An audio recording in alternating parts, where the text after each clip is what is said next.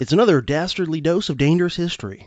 Welcome to episode 78 of the Dangerous History Podcast. This is CJ, and I'm happy to share with you part two of my conversation with Bill Buppert today on the history of irregular warfare. I highly urge you to listen to part one of this first if you haven't done so already, which was, of course, episode 77 of the Dangerous History podcast. And in this episode, we'll be taking a look at a smorgasbord of irregular warfare running from the early 19th century to the early 20th century. So, galloping through about a century of irregular warfare with occasional diversions beyond that time span. So, without further ado, here's part two of the history of irregular warfare with Bill Buppert. Come tell us how you slew them poor Arabs two by two. Like the Zulus, they had spears and bows and arrows. How you bravely faced each one with your 16 pounder gun. And you frightened them poor natives to their marrow. Come black and tans, come out and fight me like a man. Show your wife how you won medals down in Flanders. Tell them how the IRA made you run like hell. Bill Buppert, welcome back to the Dangerous History Podcast. I'm honored once again to be on Dangerous History.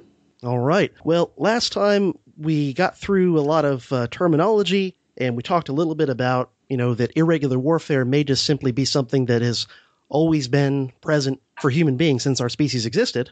Yes. But um, for for the purposes of of this series that we're doing, so that it doesn't run to like a thousand episodes, I I figured that we could maybe you know zero in on the last couple of centuries. So looking mostly at the 19th and 20th century, maybe a little bit into into our present century, and we kind of back and forth came up with a list of some some specific cases of irregular warfare Yeah. that we could get into. And uh, the first one I wanted to talk about was the so-called Peninsular War in Spain during the Napoleonic era, as it seems like a lot of a lot of people point to that as maybe the the first true kind of modern guerrilla campaign. So the the basic backstory, if listeners don't know, is it's it's during the Napoleonic era, and Napoleon, as he often would try to do, put one of his relatives. It was his brother, right? In the case of Spain, Yes. I think it was his brother, yeah, and uh, appointed his brother as the new king of Spain. And um, turned out that even though the the military of Spain had been pretty much cowed, that the people of Spain were not exactly thrilled with that appointment, and rose up and with some outside assistance were basically able to present Napoleon with a, a problem that he was never able to solve. So, um, Bill, what what are your thoughts on the on the Peninsular War? Well, they called it the Spanish ulcer. It was either Lord Wellington or, or Napoleon would refer to to it as that. And the British were pretty smart and savvy about it because they would provide what we would call in the modern era TAA, which would be training assistance and advice on how to conduct that guerrilla warfare. So they would provide them with materiel, they'd provide them with money, they'd provide them with networks. Maybe they could provide them with a mobile network for guerrilla leaders on the uh, Spanish and Portuguese peninsula to use the shoreline to go from place to place if they didn't want to go through Napoleon's lines. What's interesting about this, and and we're going to leap forward in time just briefly, when Grant was investing, shall I say, laying siege to Vicksburg, at, which was uh, finally broken on the same day that Gettysburg was broken, July 4th, 1863, he had to devote, according to a lot of the documentation, three quarters of his entire order battle, all of to protecting his lines of communication, which is a fancy phrase for how do I protect my supply lines. This is what harried Napoleon. Napoleon was the same one who pioneered brilliant logistical means to supply this army that he was advancing throughout the continent. That becomes very problematic and very troublesome if these long wagon trains of support all of a sudden come under lateral fire or harrying or raiding or harassment or interdiction by means of guerrillas or even conventional forces on occasion, but in this case, by guerrillas.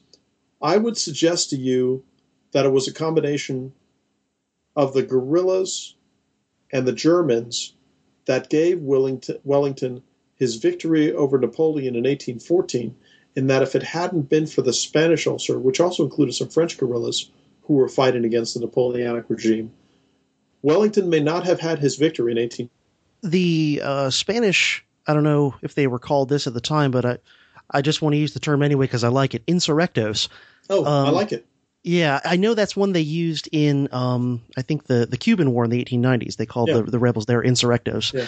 Um, the Spanish insurrectos against Napoleon, they were primarily just kind of random people and peasants and whatever, correct? Like v- very few of them were really of a military background. No, and what you, you find that to be almost a universal, where you'll have some folks who rise up, and again, I, I had mentioned the War of Northern Aggression. Look at Nathan Bedford Forrest I mean, if if I'm correct, he rose from private to general within three years. Yeah, and he had no prior military experience before no, that war, right? No prior military experience. The same thing with Quantrill. The same thing with uh, with a lot of folks. And and by the way, just if if the audience will bear with me, because I know that you and I are leaping from one historical epic to another, but all these are really connected. Even if you military experience, that's not going to necessarily make you successful. I happen to think that General George Washington, who Murray Rothbard characterized as the Generalissimo, was far hmm. less talented than folks make him out to be, and he really was a hapless commander who careened from one military disaster to another. Yet the fog of time and, and American hagiography has tried to make him into something that he wasn't. So I just want to show there's a converse to this coin where we have Forrest rising from a private to a general officer during the War of Northern Aggression. We have this this aristocrat, uh, General Washington, who fought in the French and Indian Wars and didn't, uh, you know, comport himself in the most military militarily successful fashion. Then, just because one has a military pedigree isn't going to make you successful. But that doesn't mean that on the other side of the coin, just because the guerrillas don't have military pedigrees, they're not going to be successful either. Again, moving forward in time, Michael Collins, dies at the age of 32 or 33. If it weren't for Michael Collins, the Irish would not have wrested their independence from Britain when they did in 1920 to 1922. So I just want yeah. to put that to bed that one does not have to have a military pedigree nor deep background to succeed against a superior military force that is arrayed against you, especially if you're acting in a guerrilla fashion. Yeah, there's there's a lot of cases in American history. Um, many of them during the Revolution, uh, guys who accomplished far more in real terms than Washington with far fewer resources. Um, some of them I, I, mentioned in my, my revolutionary series, you know, people like Ethan Allen, people like, well, during the Battle of Lexington and Concord, uh, was it William, William Heath? Yep. Some of those, some of those guys. Nathaniel Greene, another example. Um, no real military experience prior to the Revolutionary War, and yet yeah, turned I mean, out to be quite effective. I mean, William Heath was a uh, he was a dilettante. He was he was a military intellectual. He's what we call a defense intellectual today, where he didn't really fight, but he thought, and he read, and he read deeply, and he's the one who came up with that brilliant campaign where at Lexington and Concord, after the Redcoats were on the run back to Boston because things did not go the way they wanted them to do. Heath had suggested that we have rings of fire that would move forward with their retreat to keep them under fire the entire time.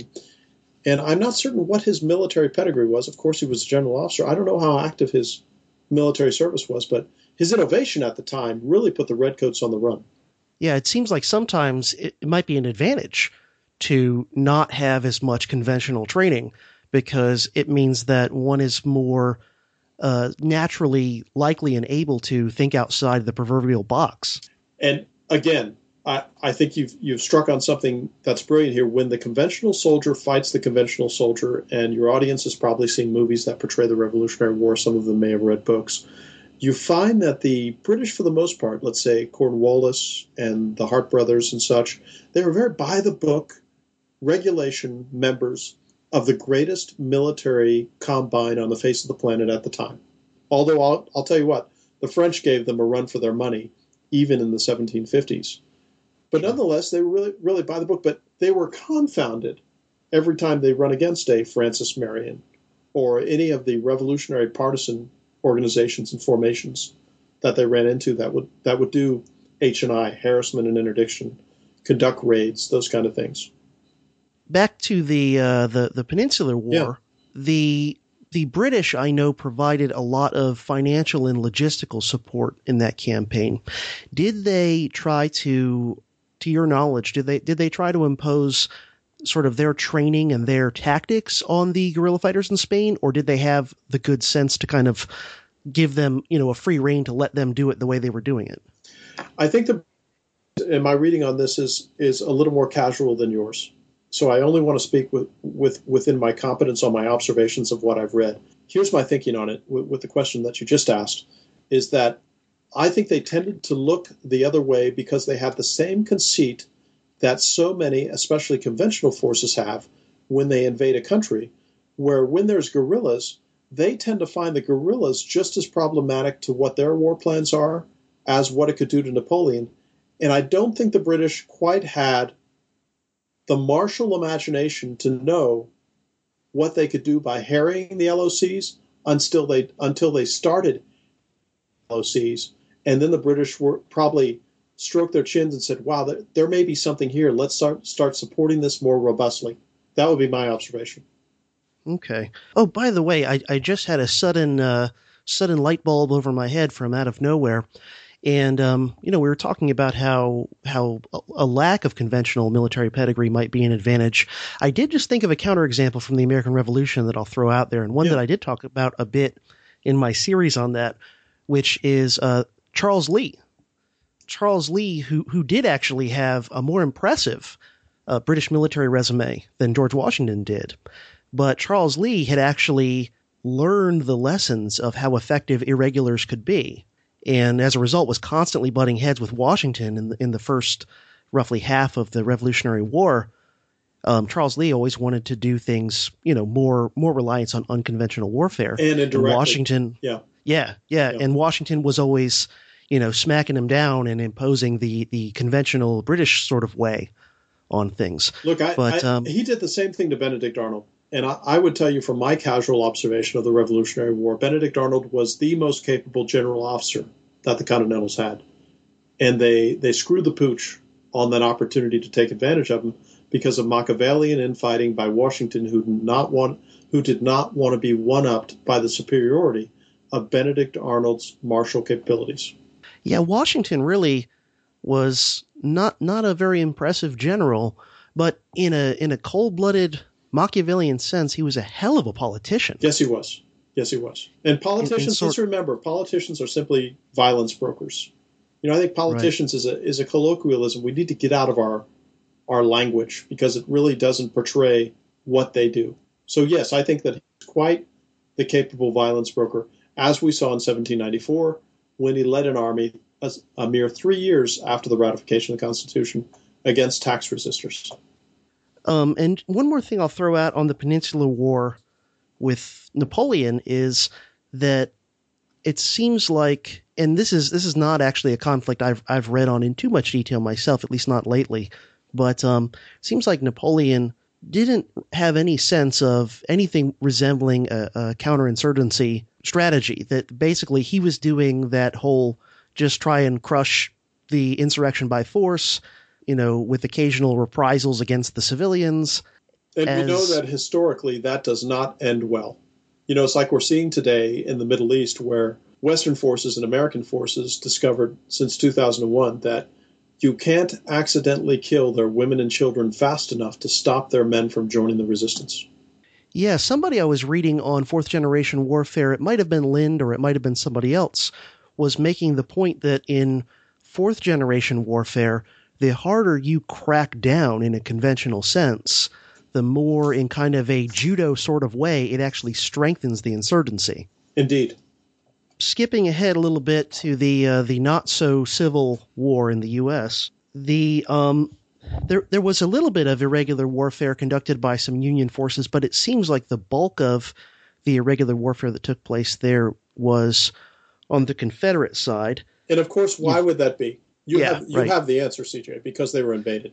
Yeah, yeah, they they were invaded. They were they were fighting almost almost always on their home turf. Right. And they were they were facing an opponent that had vastly more numbers and vastly more industry and all those other Yep. Yep. sort of conventional resource advantages. So, Yeah. um, the the fighting in in Kansas and Missouri is uh, probably probably the two places where you find the most of, of that sort of fighting going on um, during that war. Although you also had Nathan Bedford Forrest, you know, cav- cavalry officer conducting some um, unconventional campaigns, and you had others like John uh, Hunt Morgan. John- yeah, and John Mosby. Yep. He's one. I guess it was back when I was an undergrad. I wrote a paper on on John Mosby. Very interesting operations. I don't I don't know if you're familiar with him. Oh, I am. Indeed. Yeah. Uh, It, and it was the last two years of the war in which he really sort of got into the groove of harrying the forces the way he did. And he had such inferior numbers compared to the forces he was harrying, but they couldn't find him. Yeah, I think Mosby's Rangers, if I remember right, they rarely had more than two dozen guys.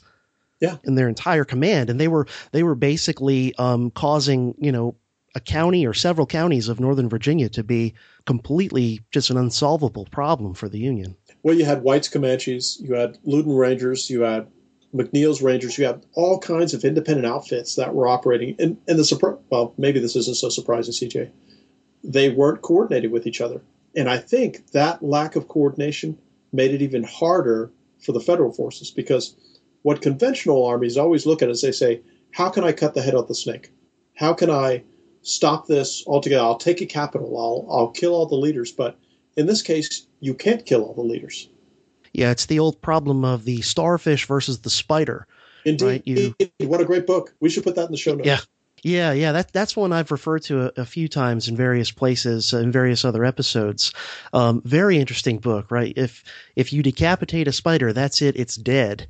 A starfish has no head, and if you lop off one of its limbs, not only does that limb grow back, but at least with some species of starfish, the severed limb grows into a whole new starfish.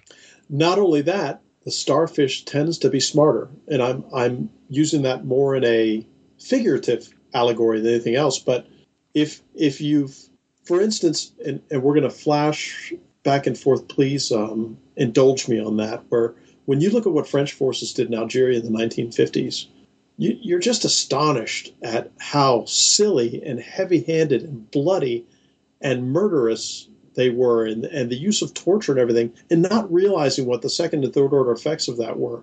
The, the way that relates to our conversation now is think of this. During world war the french are occupied for five years five years. They have two very effective resistance organizations the maquis and the french resistance.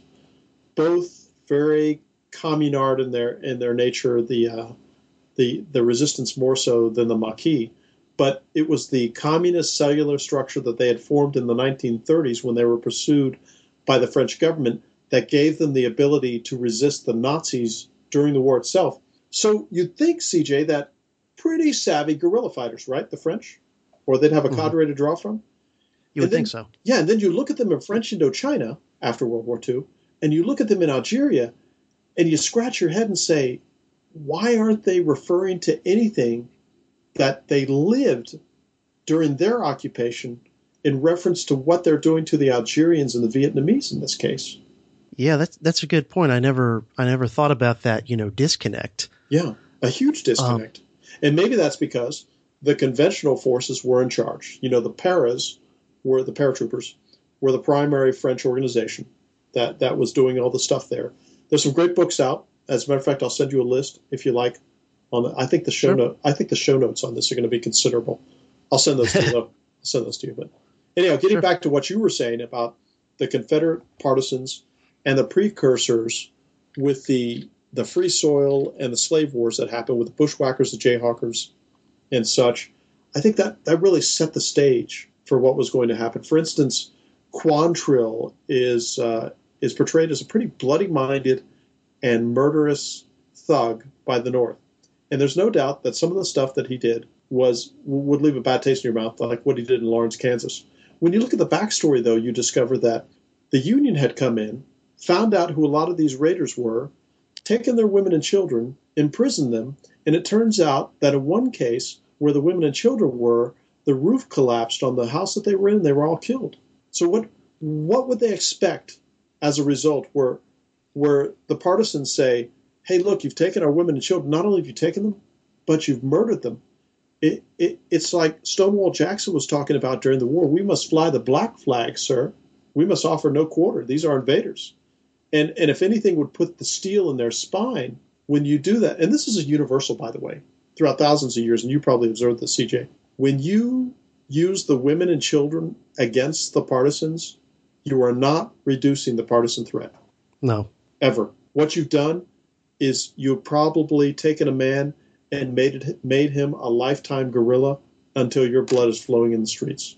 If you've done that to his women and children. Yeah, yeah. I mean, the more modern examples of that phenomena are everywhere. Everywhere. Uh, all you have to do is look at Bloody Sunday in Northern Ireland in the uh, early 1970s. And Absolutely. Su- supposedly, the um, the you know people trying to volunteer to join the IRA, uh, the numbers went through the roof after that after that massacre, and the IRA previous to that had been sort of a a gradually fading organization. Yeah, and then you look at the Croke massacre in 1920. It was after bloody. It was after the first Bloody Sunday because the Bloody Sunday Right. you're referring to is 69 or 70. Is that correct? Yeah.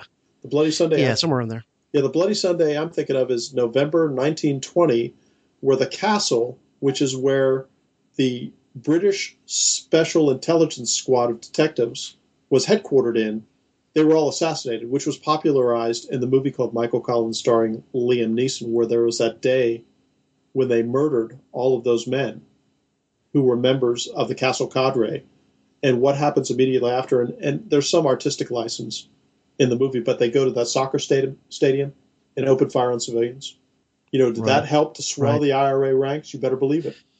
Yeah, yeah, and I mean even even in the case of the Easter Rising, and I, and I guess I guess we're we're already plot spoiling uh, uh, the topic of, of the Irish War a bit, but even in the case of the Easter Rising in 1916, I mean the Rising itself was a handful of radicals. It was it was not something that at the time that it you know was done had huge mass support, and it was the British crackdown and the way the British dealt so brutally uh, with with the Easter Rising that suddenly made the population get behind it. I, I agree with you, and I think it was a, there's another interesting political element to that too, and that's this notion of having a shadow government. When you say we're going to conduct an insurgency, we're going to get the English out of our country, and by the way, you can fill in English with, with whatever invader of whatever country it is. We're going to establish a shadow government in which we have a prime minister and all the other ministers, and we are going to show the people that not only can we fight the occupier, we can affect and I, I'm putting the words in in, uh, in De Valera's mouth here. We can effectively fight and administer as a country, much as we see with Hamas and what they've done in Lebanon, and Hezbollah, what they've done in the Middle East, where they say not only will we fight, but we'll also govern and provide services, things like that. Yeah, which also is something that occurred in the case of the American Revolution, where you had the committees of safety and other other local groups that Dozens of know, different committees. Yeah, you're right. And Paul Revere was a member of 24 of them.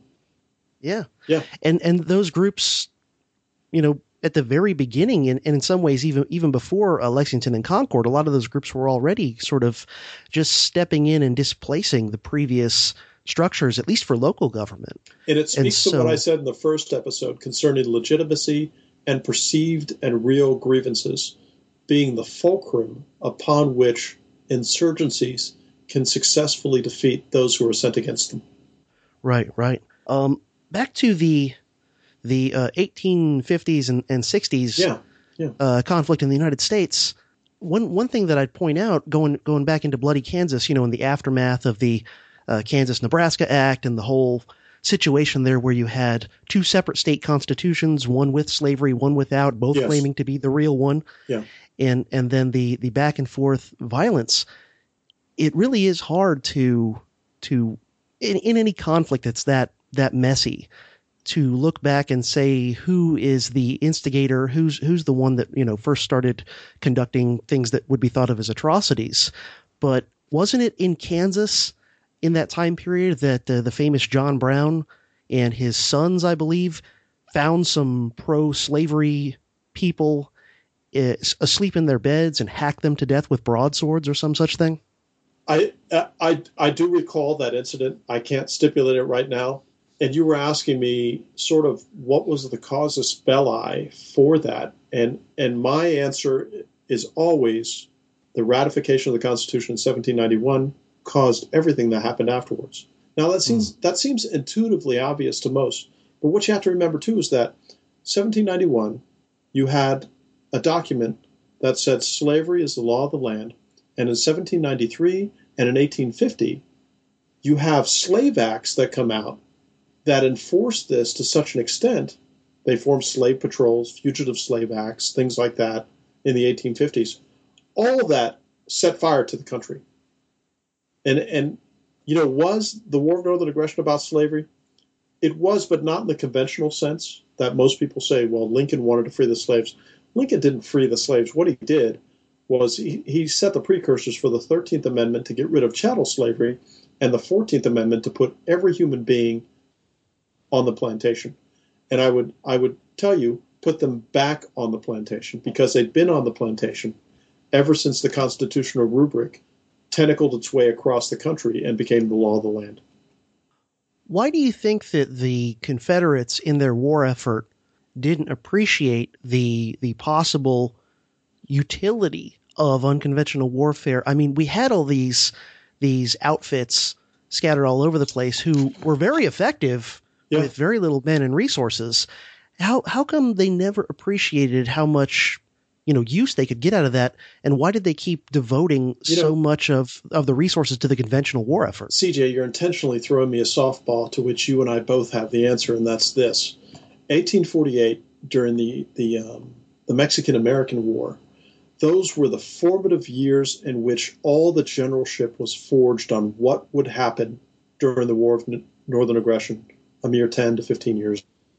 General Lee's an engineering colonel, and, and all the rest of it. All of these men who came out of West Point, who comprised, I can't put a percentage to it, but let's call it 80% of the generalship in both the Union and the South, wanted to fight a gentleman's war. And Lee, probably one of the most able military commanders in the history of humanity, simply wouldn't conceive in his martial imagination that that was the right way to do a conflict. I think he would tolerate it if it gave him an operational advantage, but I don't think that he would ever operationally approve of integrating that into his war plans with Davis and his fellow generals. Does, do you agree with that? Yeah, and do you think that in the case of the South, it might have even been, though that mindset might have even been more magnified by sort of the gentlemanly aristocratic culture? Amen. Yes. Made it even even more of a of a just an unspoken dogma than it was even among northern generals with Mexican war experience and conventional training that this this gentlemanly aristocratic mindset and when you look at most of the guys in the Confederate military you know whether formally or informally who were the effective unconventional fighters I think very few if any of them have that aristocratic background I'm not certain. That's something that we we could stipulate through primary and secondary source documentation. I I don't know whether that's the case or not, CJ. But what I do know is that I get the intimation, having read several books on Jackson, that Jackson was really warming up to the idea of aligning or operationalizing unconventional and partisan warfare in concert with greater war aims. And Stonewall Jackson, when you look at things like his Shenandoah Valley campaign, I think you could almost argue that he was already getting to third generation warfare, even though he was still doing it with people on foot. Well, here's what here's what really puts the truth to what you just said, and that, that's that's a brilliant observation, CJ. Number one, the German general staff, when they formed their formative blitzkrieg ideas, and they were wargaming that and brainstorming it, they looked at force operational campaigns as a methodology and an example of how they could do that successfully. And the second thing is, Forrest was an interesting guy in that not only did he have this kind of hybrid conventional unconventional means by which he was doing it, he was very savvy about the political implications of most everything that he did, despite the the the fog that's involved in Fort Fort Pillow, and and the kind of, I guess, darkness that that's put on Forrest's legacy. But in the end, I think that he was probably one of the only guys, along with Vice President Alexander Stephens in the Confederacy, who could really find a way to hybridize conventional and unconventional warfare so that it could be used at the operational and strategic level to win the war against the invaders. So basically, the the overall Confederate war effort was just basically hobbled from appreciating the potential for a lot of these ideas by their their prior experience, their conventional West Point education, and then amplified even further with their aristocratic gentlemanly culture. Um, that that's one of those interesting things that. And Jeff Davis was he was Secretary of War in the Union. Right, so right. So he he had a real good idea, but you know what disappoints me the most, CJ, is that what they did from 1863 to 1865 is that Jefferson Davis, I guess he thought he had to do it he emulated those very things they had separated from the Union to do in the first place. Oh, you mean in terms of uh, taxes and conscription and big government? Yeah, all, yeah. all of that stuff. Uh, and and I, I do want to put one thing to rest, if we could here. Okay. A segue, and that's people say, well, was the war fought about slavery? Was the war fought about this? Was it fought about states' rights? I'm going to say something that some people may shock find shocking, but if you grok this, you're going to understand why I say it. All wars about slavery, and it's fought over slavery because all wars are fighting not over essentially freeing themselves from the other overlord, but having another overlord take over in the absence or vacuum created by that overlord being overthrown. Does that make sense? Yeah, no, that's yeah. that's a good point, and I'd agree. Yeah. And yeah. that's that's something that always makes it so problematic because it's very easy in a lot of cases when you're looking at some some scrappy guerrilla fighter somewhere that you know I think most of us have a tendency to sympathize with them in sort of a David versus Goliath kind of way. Yeah. And then you got to keep in mind that half the time, at least, if not more, those scrappy guerrilla fighters are going to, if they win, establish a homegrown state that is likely to be as bad or worse than what they're fighting against. Well, again, you and I are are we're we're we're flitting through these historical cases, but I think there's good reason for this. When we look at the Irish fighting the Irish in the Irish Civil War that germinates in 1920, after or was it 1922? In 1922, yeah, I think 22, yeah. after Michael Collins manages to go, and I think that he was set up by Eamon de Valera, by the way. Michael Collins goes to London and he comes back with a free state. Still part of the Commonwealth, but a free state. It bifurcates the country into a civil war, but in the end, they're socialists fighting socialism to install their socialism. I mean, they're right. socialists fighting socialists to install their variation of socialism that they envision for everybody else. Well, um, unless you had anything else to throw out regarding the the not so civil war, I guess we can. I don't. We can move on. Okay, we can well, jump but, ahead. But I'll bet we'll probably come back to it as we have. Yeah, I mean, I think it's inevitable when you're trying to dig into a huge historical phenomenon like this that yeah. you kind you kind of can't avoid jumping around somewhat because there's all these parallels and yep. and all these connections to be made. Yeah. Um, but one one topic that I wanted to talk about a bit was the so-called Anglo-Boer Wars, or the Boer Wars as they're sometimes called, uh, particularly the big one from, from 1899 to 1902, but yeah. but also um, I, I, just wanted to mention: Are you familiar with the with the earlier one, uh, the war that, that culminated in the Battle of Majuba Hill in 1881? Absolutely. Yeah, that that's a that's a fascinating one to me. That battle because it's one of those few cases in history where you have outnumbered forces attacking uphill who who nonetheless managed to win against yeah. uh, against the British forces. Yeah, yeah. Well, they were a hard, think- they were a hardy band of people, the Boers.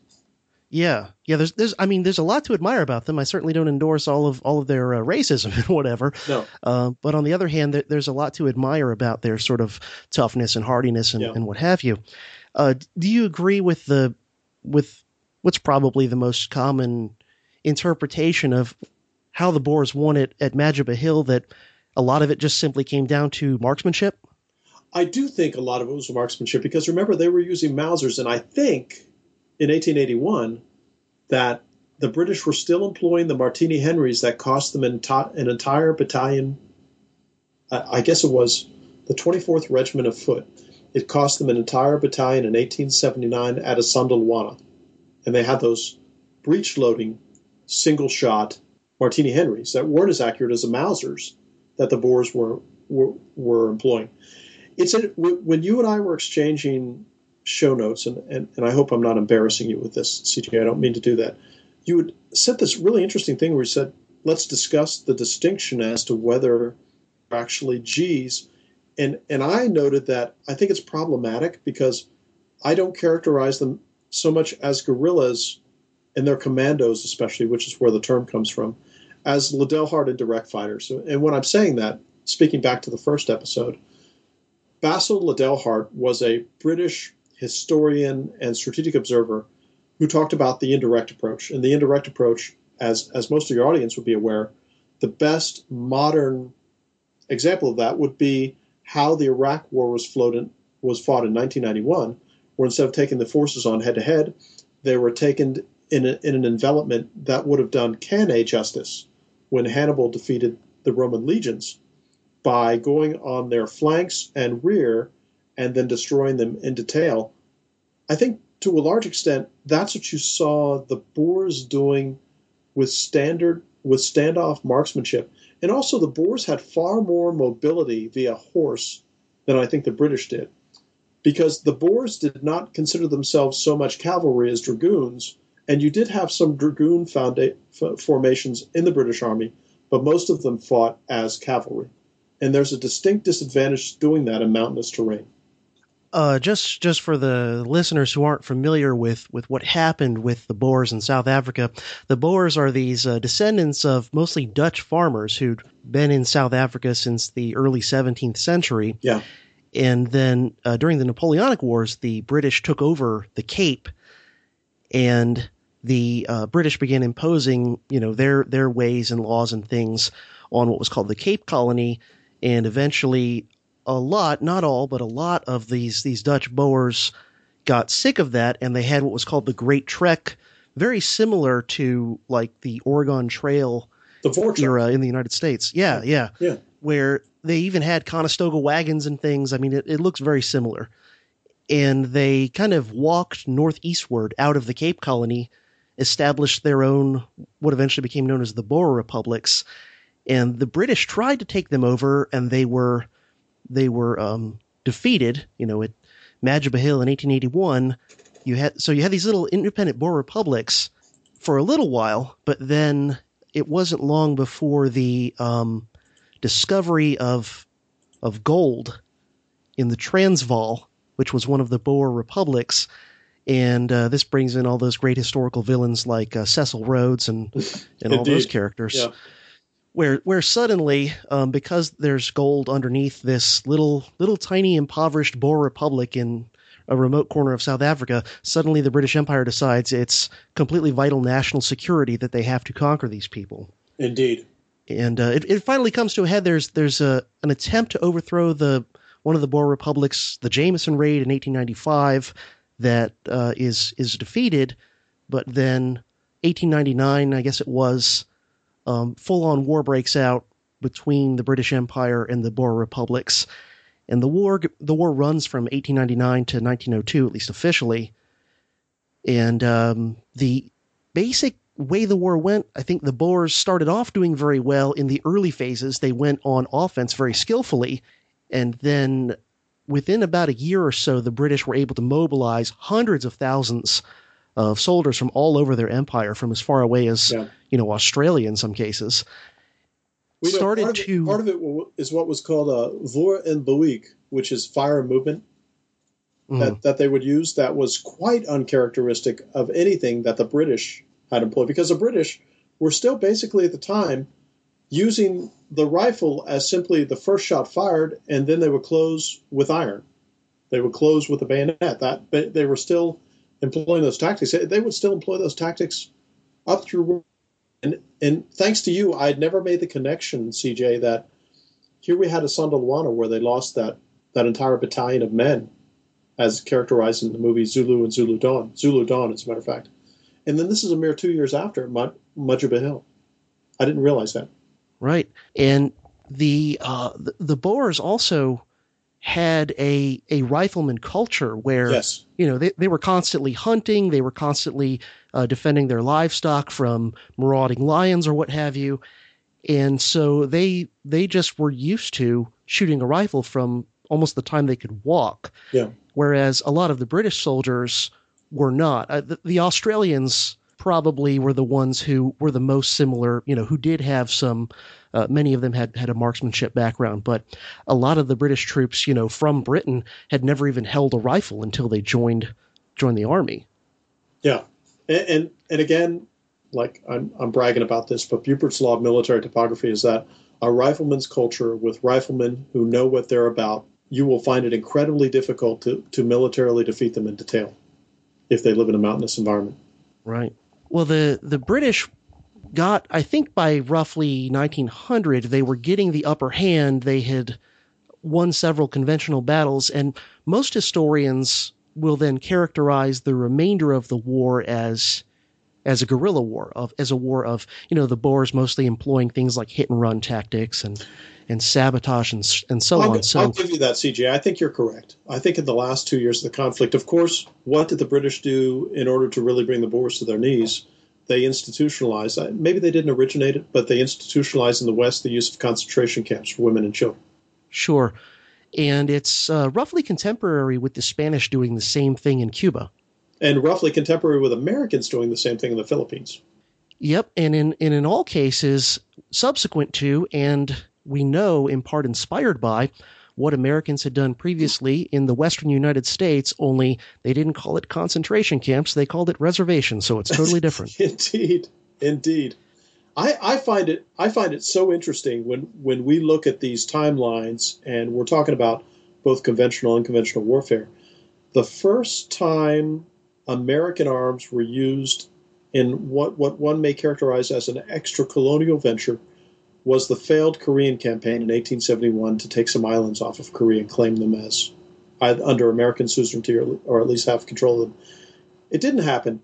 Isn't it interesting that by 1893, when the Marines marched on Hawaii and militarily took over that that island chain, I think the reason they were able to do that, CJ, is because between 1865 and 1893, the American armed forces on the continent had pretty much eradicated the Aboriginal problem. I put that in quotation marks.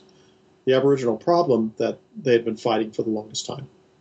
So now they could they could take their their military prowess that they had learned on the plains of America and such in fighting the Aboriginals and extend it to try to join the colony club of the rest of the world. Yeah, and one of the the Spanish generals in Cuba in the 1890s who was using these concentration camp uh, practices was a, a self-avowed fan of people like William Tecumseh Sherman and explicitly said he was inspired by how Sherman had dealt with the Western Indians. It- it's it's disturbing when you when you're able to to piece all this together and historically look at this entire tapestry in the West, and we haven't even touched on the East, but we look at this entire tapestry in the West, and then you look at just the barbaric practices that were employed in conventional warfare. Like, where did waterboarding come from? It came from in the Philippines.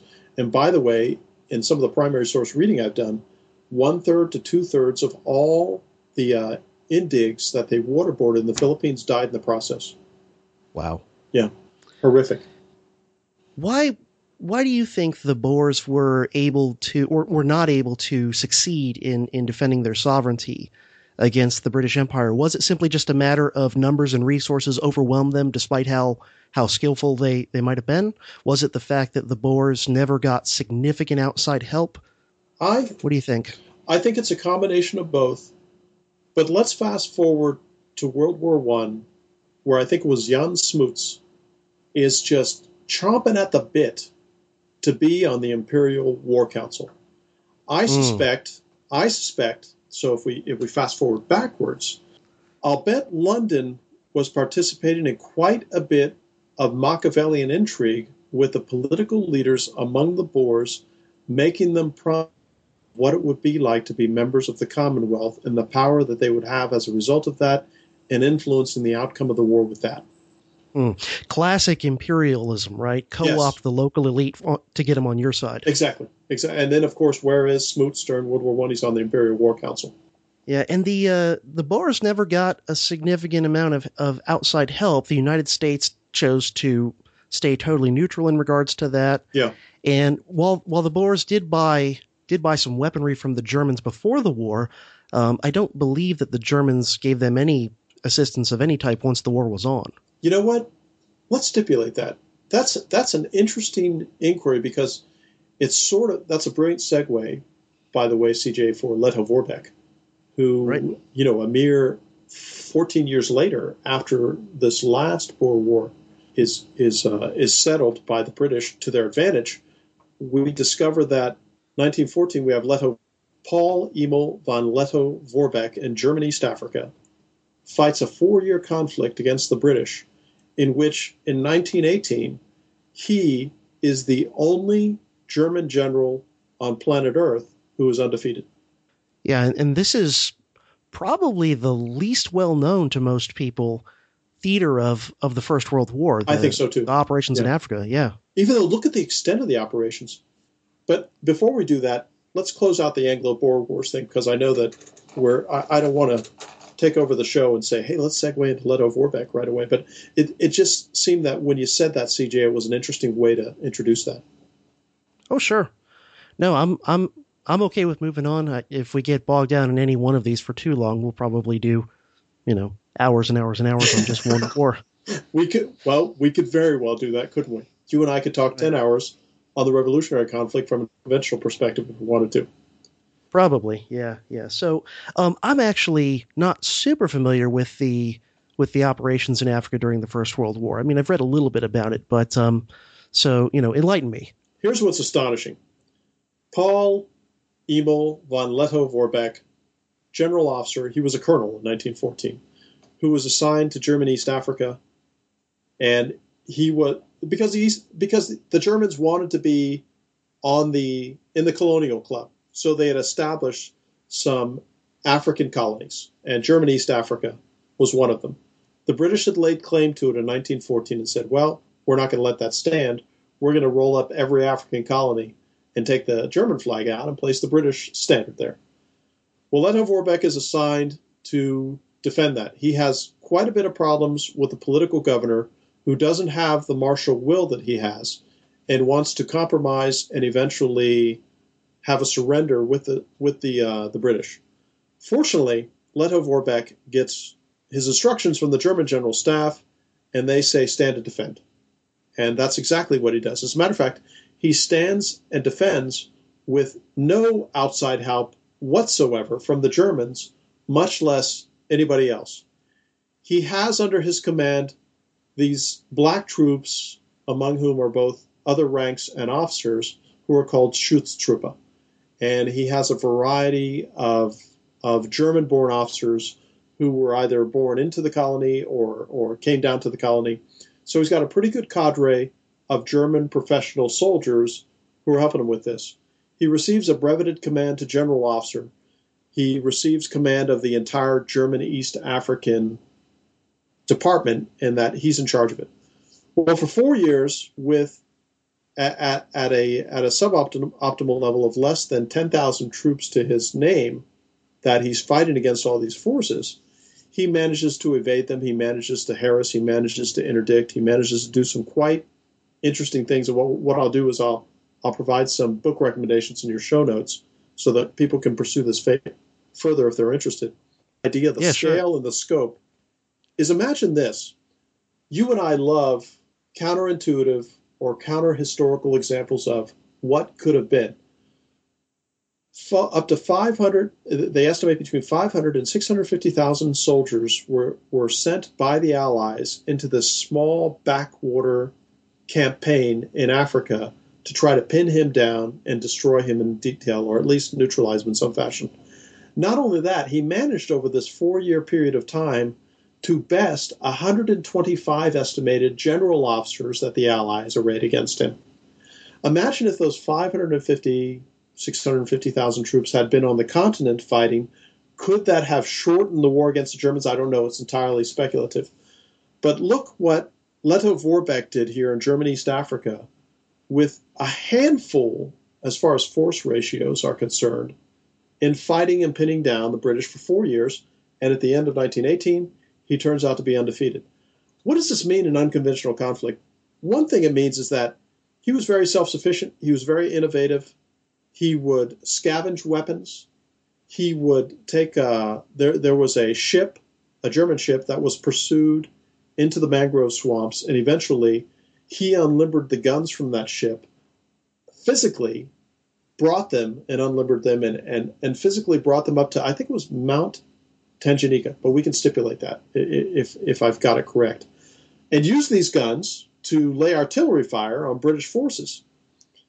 We got to look at force ratios. That's what he provides such an interesting example of. What's the force ratio of 10,000 to 650,000? It looks like 65 to 1. Right. Fast forward, and by the way, I mentioned Peak G. I do consider Lettow-Vorbeck a guerrilla. Peak G, 1916 to 1922, because not only do we have Lettow-Vorbeck, but we've got T.E. Lawrence and we've got Michael Collins fighting his war during World War I for the Irish after the Rising in 1916 through 1922. When we look at the IRA, the Provos, the new IRA, the real IRA, and all of them, and we try to get peak manning of trigger pullers and bomb makers.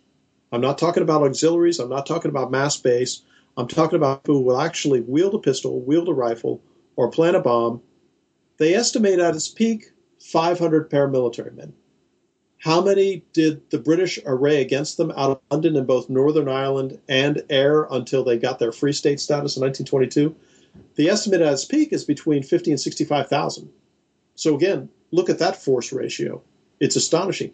But you find these force ratios as far as guerrilla conflict happening planet wide when it, when it comes to these Western conflicts. Lettow-Vorbeck, he, he deserves a lot of credit, and he's one of those guys who simply hasn't gotten the attention that I think he deserves for what he achieved.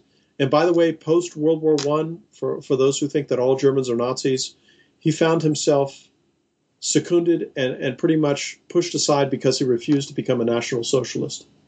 So they did not use his skills and his martial imagination during World War II because he refused to work with the Nazis.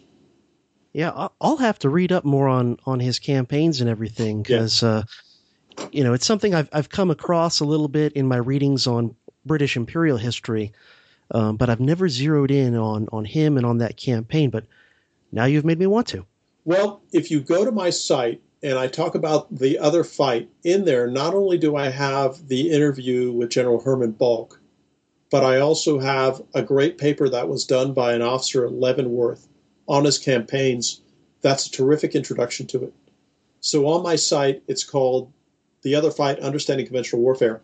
And under there, I've got two PDFs I recommend, one of which is Balck, and one of which is that, that overview and survey of Lettow-Vorbeck. And that's a great introduction. Okay, great. That's definitely one of the uh, articles that I will link to specifically. Excellent. Uh, over, over at zerogov.com.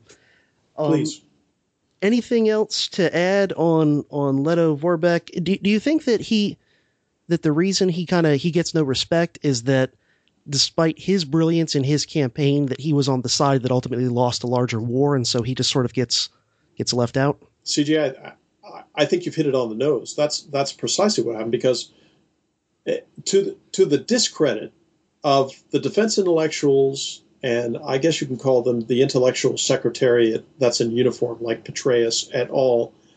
They tend to be very politically correct. So remember that even though Germany was born in 1870 from all the principalities that it was before that time under Bismarck, 12 years of German history is the totality of German history.